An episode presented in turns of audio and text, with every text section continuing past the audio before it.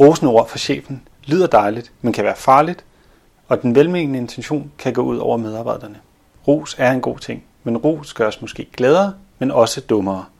Vil du undgå at være en af dem, som giver ros på den forkerte måde, så lyt til denne podcast. Velkommen til Grifer podcast om alt det, der giver dig god arbejdsløst.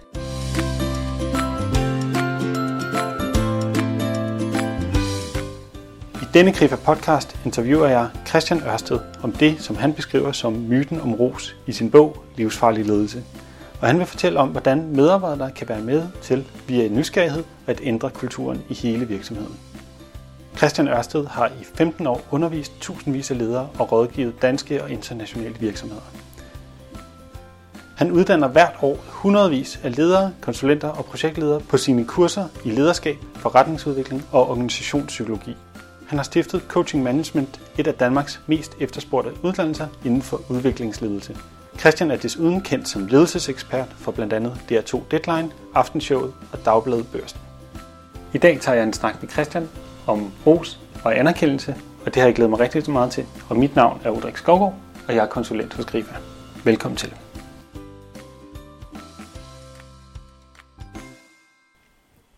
Jeg hedder Christian Ørsted, og jeg er ledelsesrådgiver og foredragsholder. Og jeg har lige skrevet en bog, der hedder Livsfarlig ledelse, som handler om nogle af de erfaringer, jeg har som ledelsesrådgiver, især om de ting, der går galt ude i de virksomheder, jeg arbejder for. Noget af det, der nogle gange går galt ude i virksomhederne, det er noget, når man får ros og anerkendelse fra chefer og kollegaer imellem. Hvad er, hvad er egentlig forskellen på ros og anerkendelse? Jamen det er jo sådan en sjov ting, når man, øh, når man kigger på det, fordi i dagligt tale, så tænker man ikke, at der kan være rigtig stor forskel på det. Men jeg tror alle sammen, vi kender den der situation, hvor der er en, der er gået hen til os og sagt, øh, vi har lavet et eller andet rigtig godt. Og så sidder man selv med følelsen af, at det vidste man egentlig godt, det ikke var. Og det var da underligt, de sagde det. Øh, og det, det er ros, hvor, hvor anerkendelse det indeholder også øh, et element af nysgerrighed og, og interesse for, for den person, man taler til. Så hvis man for eksempel siger, nej, hvor er jeg glad for det, du har lavet. Øh, fortæl mig, hvad du har gjort. Eller fortæl noget mere om det, hvor vi ligesom investerer os selv i det. Så viser man, øh, at man mener det, men man giver også plads til, at vi kan have forskellige meninger om, om det, der er blevet lavet. Og det er anerkendelse. Så hvad har det her negative konsekvenser, hvis man er i en primært rosekultur? Jamen altså, vi skal sådan lige have på, på plads først, at de, øh, det er jo bedre at, at rose folk, end at, at slå dem i hovedet, fordi man bliver jo glad af at få ros, og, og det er jo dejligt. Øh, men hvis man gerne vil, øh, vil have, at dem omkring en også udvikler sig og gør noget nyt, så er det vigtigt ikke kun at rose dem, men også at, at give dem noget rigtig anerkendelse og give dem noget interesse for, for de ting, som de laver. Og også bakke dem op, når de laver noget, der er rigtig dårligt.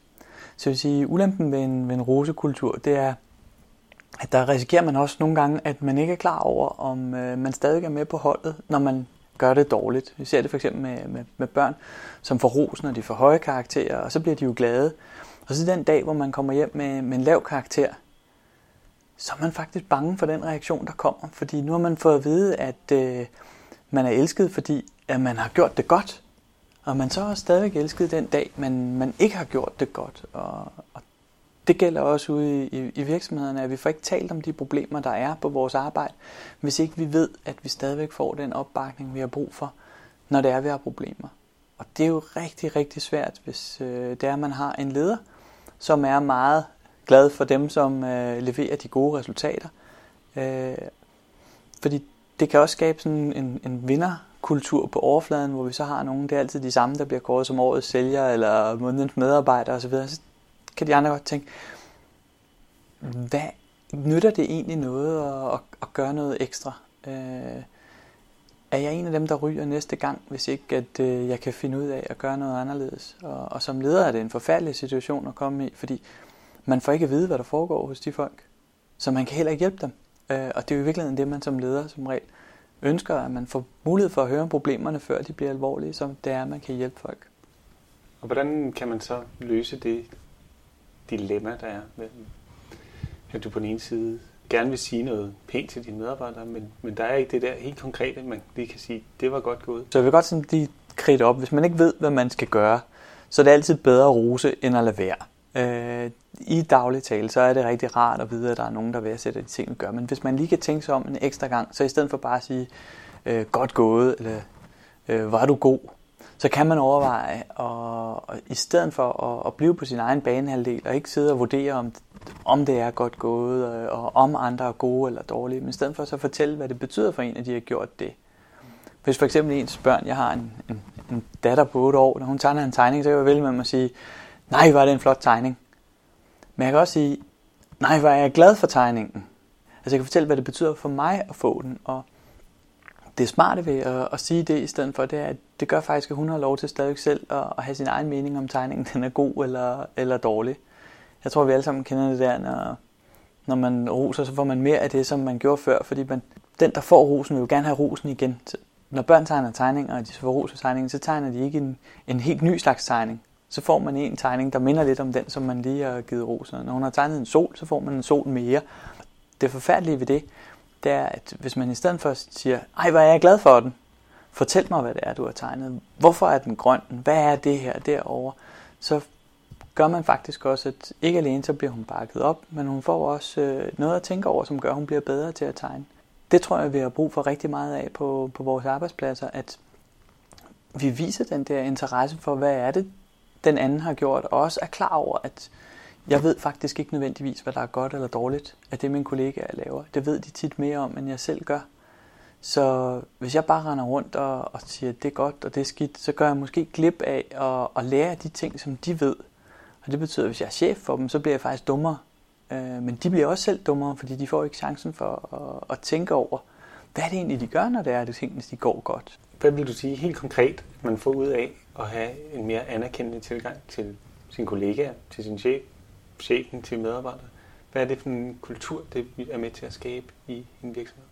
Altså, helt grundlæggende så handler det jo faktisk om, at vi ikke gør tingene for at få noget ud af det, men vi prøver at have noget mere respekt for hinanden som, øh, som mennesker. Så det er sådan lidt paradokset, når du spørger på den måde, hvad får man så ud af det? Så øh, øh, man får nok nogle bedre relationer ud af det, men hele ideen med at opføre sig anerkendende, det, det er ikke fordi, det er sådan den hurtige vej til øh, at få motiveret folk og hjernevasket dem og få dem til at løbe stærkere i den retning, man gerne vil have. Fordi det kan man faktisk glimrende opnå med bare at, at rose dem og, og straffe dem.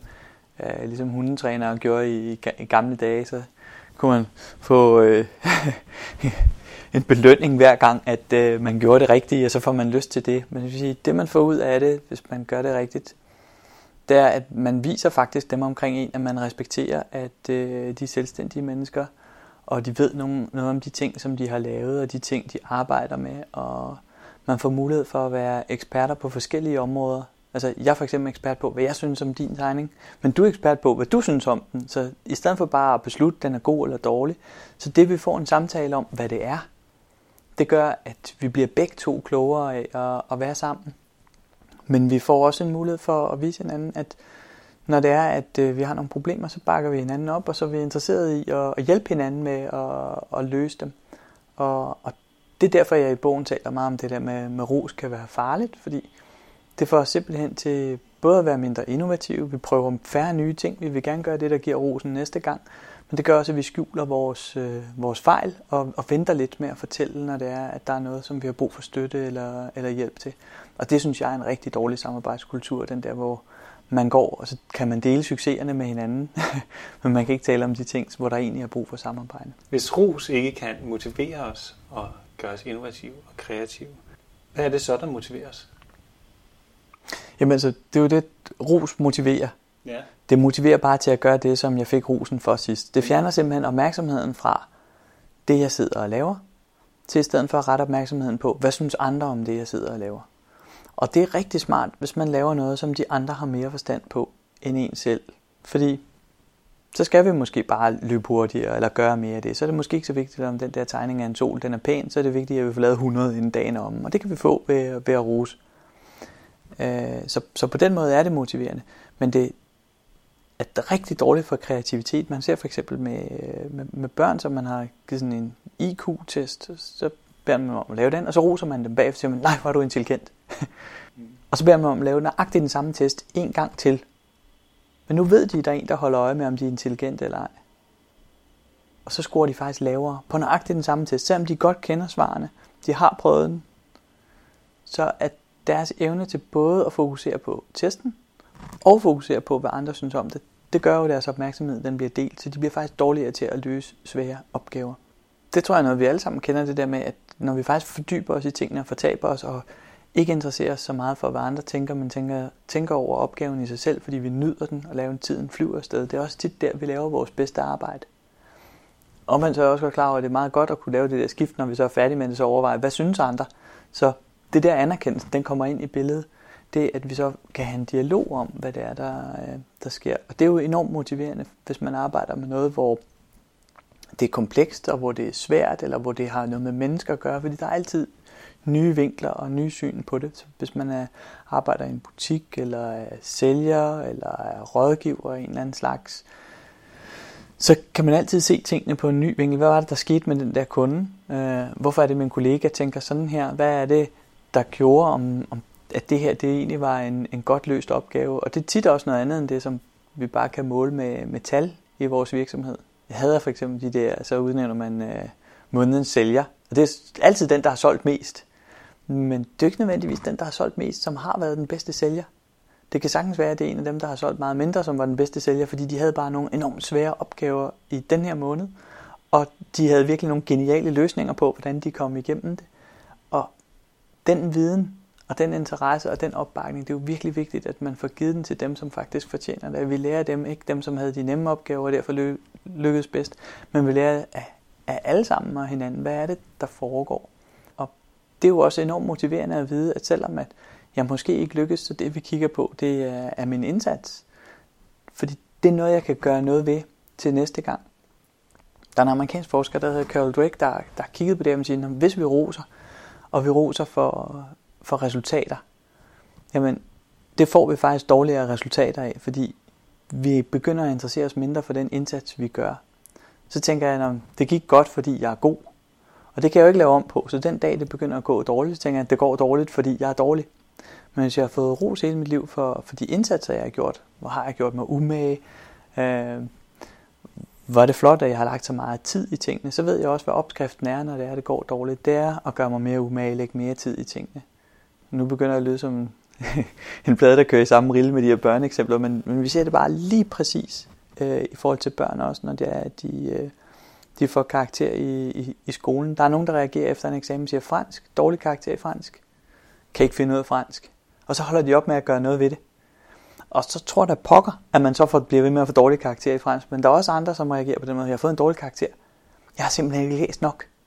Jeg må simpelthen gøre noget mere ved det. Jeg bliver nødt til at følge mere med i timen. Og der er jo den der myte om talent i vores samfund, at der er nogen, der kan tingene, og der er nogen, der ikke kan tingene. Og det er ros med til at, at, at forstærke det der. Nå, du kan vel nok godt. Og det ruster os bare helt vildt dårligt til at blive bedre. Vi ser den også i toppen af skalaen. Dem, der klarer sig rigtig, rigtig godt. Vi ved faktisk aldrig helt, hvor gode de egentlig kunne være blevet, hvis vi roser dem for deres resultater. Tit så er man kommet til det med en relativt billig indsats, og der er der jo et enormt potentiale i at, at, at gøre det endnu bedre så. Altså, hvor meget har du egentlig læst? Hvor meget har du gjort ud af det her? Hvad kan du drive det til, hvis du gør den samme indsats som dem, som har, har svært ved det? Men i skolesystemet i dag, der har vi jo tit en kultur, hvor de dygtige, de synes, at hvis man åbner en bog og læser, så er det fordi, man er dum. Det er simpelthen et udtryk for, at man er dum og gør sig umage. Og det er jo katastrofalt for, hvordan at, øh, at de bedste bliver. Så, så det her med ros handler ikke kun om, hvordan vi støtter dem, der er svage. Det handler faktisk også om, hvordan vi støtter dem, som, som bare er rigtig gode. Øh, fordi de må heller ikke falde i fælden og tro, at det er lige meget, hvad for en indsats man gør. Så hvis du var træner for øh, verdens bedste tennisspiller, hvordan vil du så øh, anerkende den person?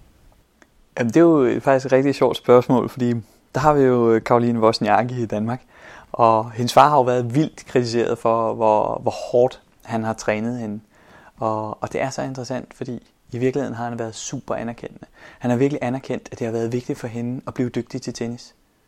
Og når han har kritiseret hendes tennisspil, så har han ikke kritiseret hende. Så han faktisk anerkendt hende som menneske, at det her det var vigtigt. Han har sagt til hende, når det ikke var godt nok, men det der ikke var godt nok, det var indsatsen.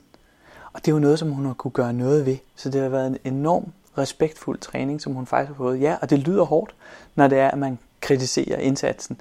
Men det må man jo nødvendigvis gøre, hvis det er, at man vil det godt for et menneske, som har høje mål, og de ikke er i gang med at nå det. Altså, men han har jo aldrig kritiseret hendes person og sagt, du kan ikke spille tennis. Og det er jo virkelig sådan interessant, fordi det er jo det, som, som andre så gør. Ikke? Så prøver de at skåne deres børn øh, for, for fiasko og siger, du skal heller ikke læse på universitetet, for det vil du ikke kunne klare, eller det der job, er det ikke også lidt for svært? Og jeg har set på det dyre hus, har I virkelig råd til det? Jeg tænker, det er forfærdeligt den måde, som nogen gør sig til dommer over, hvad andre mennesker de kan, fordi de tror, de ved, hvad de, deres talent rækker til, og hvad det ikke rækker til. Så jeg synes faktisk, det er meget inspirerende at kigge på, hvordan øh, Karoline Wozniacki og hendes far de har arbejdet sammen om at være helt enige om, at hun er god nok, som hun er. Og så også være helt skarpe på, at uanset hvor godt hun gør det, så kan man altid kigge på den indsats, man gør, og forbedre den. Så hvordan er man en, en god leder?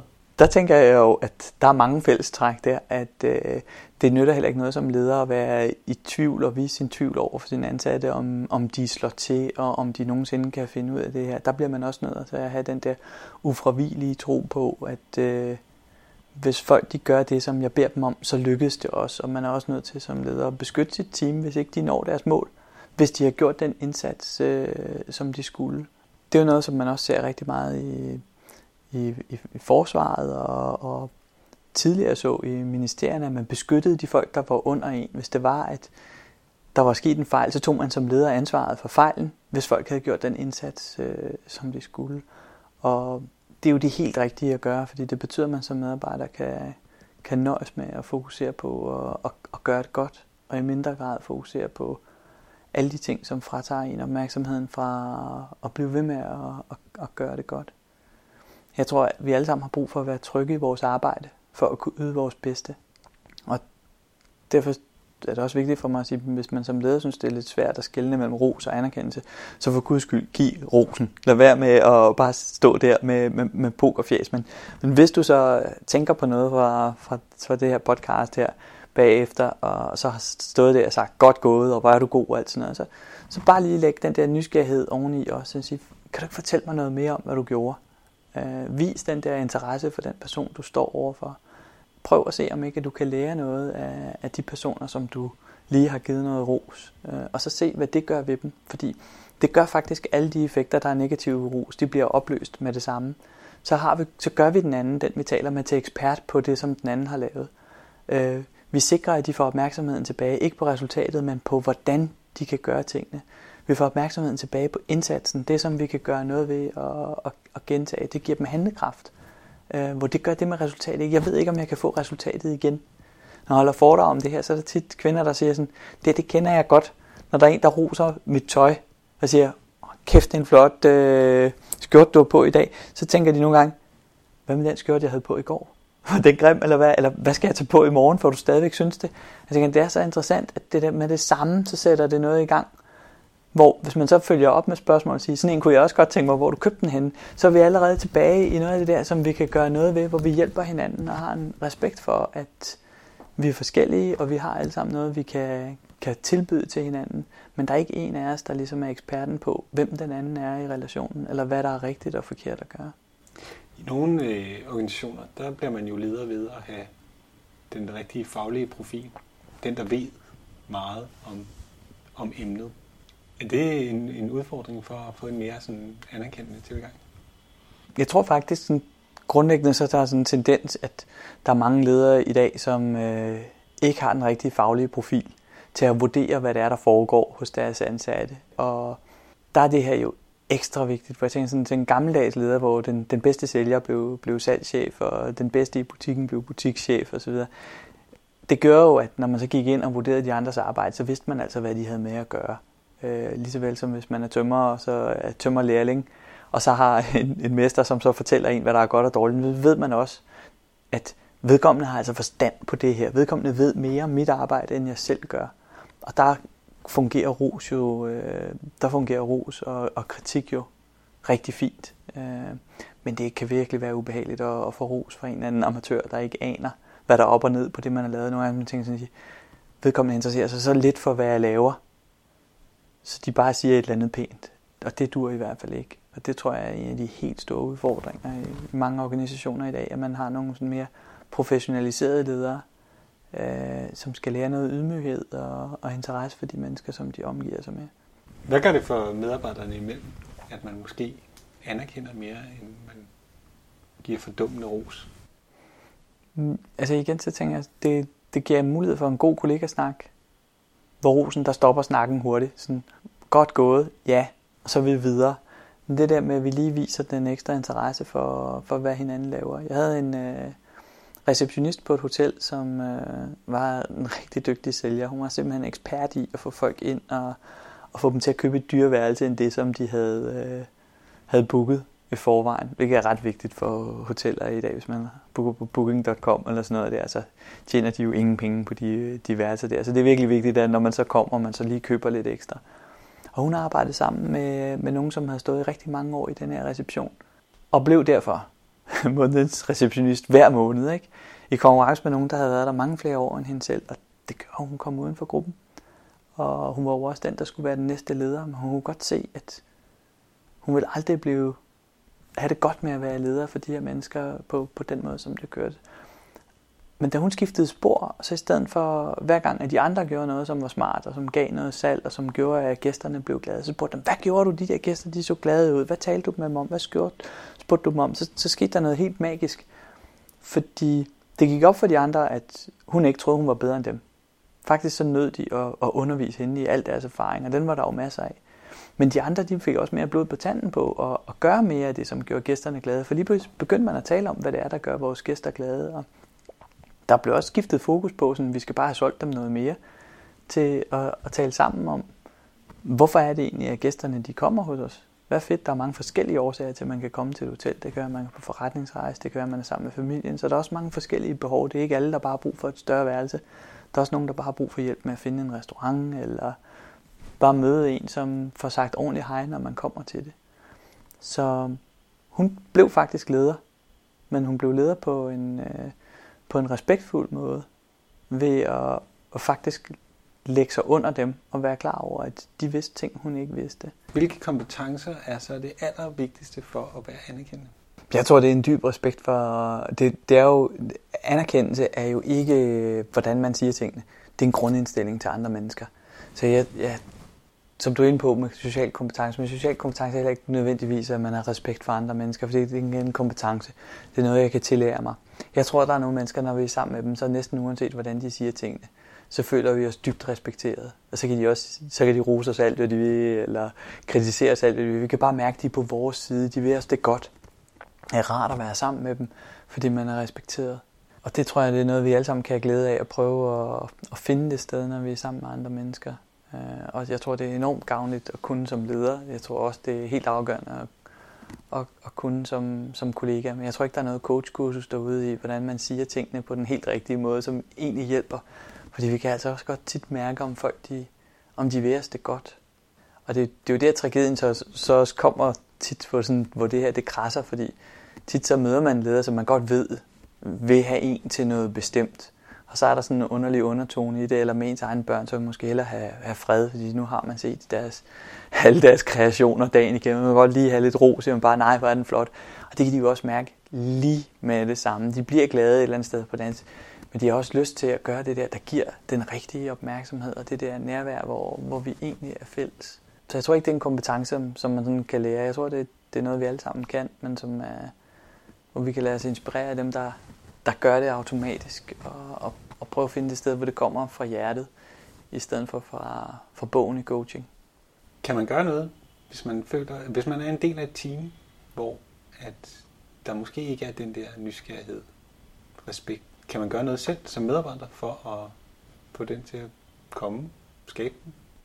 Ja, altså man kan jo gøre rigtig meget. Man kan jo starte med sig selv. Det er jo sjovt, når jeg taler om de her ting med folk, så siger de, at min chef, han kunne godt lære noget om det her, ikke? Eller øh, mine ansatte, de burde vide det her. Men det starter altid med en selv. Hvis jeg viser mere nysgerrighed over for dig, så viser du også mere nysgerrighed over for mig. Hvis jeg respekterer dig mere, så kommer du også automatisk til at respektere mig mere. Øh, det er ikke sådan at sige, at du respekterer mig ikke nok, så det skal du lige gøre før jeg kan respektere dig. Det er ikke den måde, verden fungerer på.